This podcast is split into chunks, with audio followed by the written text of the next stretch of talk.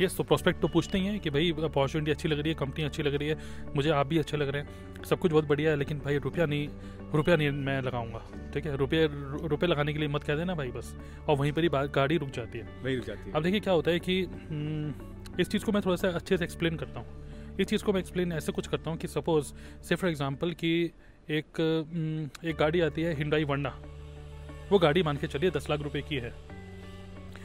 नौ लाख सत्तर हज़ार रुपये मैं आपको देता हूँ। तो नौ लाख सत्तर हज़ार रुपये मैं आपको देता हूँ वो वरना गाड़ी लेने के लिए।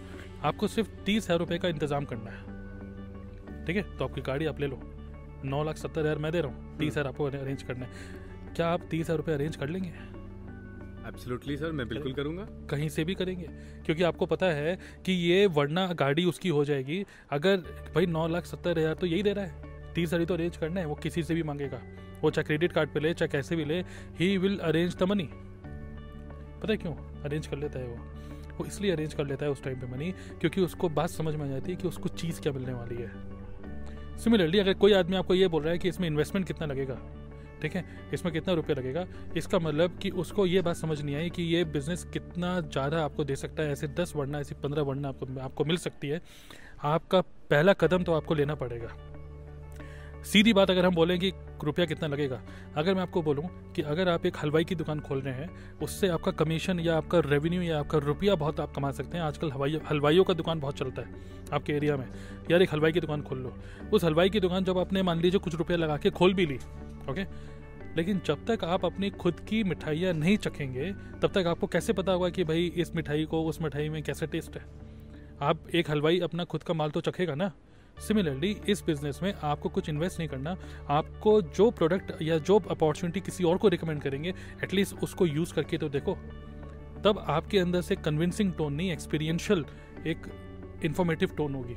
ओके तो यहाँ पर रुपया नहीं लगता। सीधी बात तो यह है। लेकिन खुद का माल जो आप दूसरों को देने वाले हो, उसके बारे में आपको एक एक्सपीरियंशियल नॉलेज होनी चाहिए। उसके लिए हम लोग बोलते हैं, कुछ प्रोडक्ट यूज़ करो।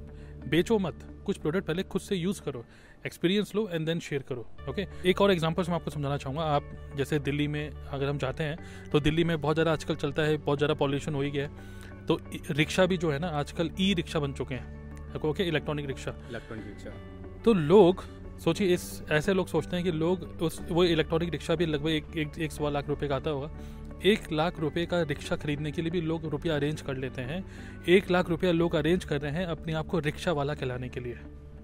लेकिन यहाँ पर कुछ रुपए से कुछ प्रोडक्ट खुद से यूज़ करना है और आपको एक मल्टी एक तरीके से ग्लोबल बिज़नेस आपके लिए स्टार्ट हो रहा है। आप उसके लिए इतना क्यों सोचते हैं? लोग एक लाख कहीं से भी अरेंज करके अपने आप को कहलाना चाहते हैं कि मैं रिक्शा वाला हूँ। लेकिन यहाँ पे आपको एक ग्लोबल ऑन्टरप्रेनर आपको एक अपॉर्चुनिटी मिल रही है। आप अपना बिज़नेस स्टैब्लिश कर सकते हैं ग्लोबल बिज़नेस वो बिज़नेस के लिए माइंड क्यों इतना छोटा हो गया? Okay it is all about mind set एक, इसको, इसकी वैल्यू पहले आप समझिए। ओके एक रिक्शा वाला समझ गया कि मैं डेली पाँच सौ छः सौ रुपये कमा सकता हूँ। लेकिन यहाँ से आप कितने हज़ार, कितने लाखों रुपए कमा सकते हैं, ये आप समझे नहीं अभी। इस अपॉर्चुनिटी को दोबारा से कंसिडर करिए, दोबारा से देखिए। एंड देन आपको ये जो इनिशियल इन्वेस्टमेंट है ना, कुछ प्रोडक्ट लेने की, ये आपकी खुद की नॉलेज के लिए है। रुपया कहीं इन्वेस्ट करने का ऐसा कुछ कोई स्कीम नहीं है यहाँ पे।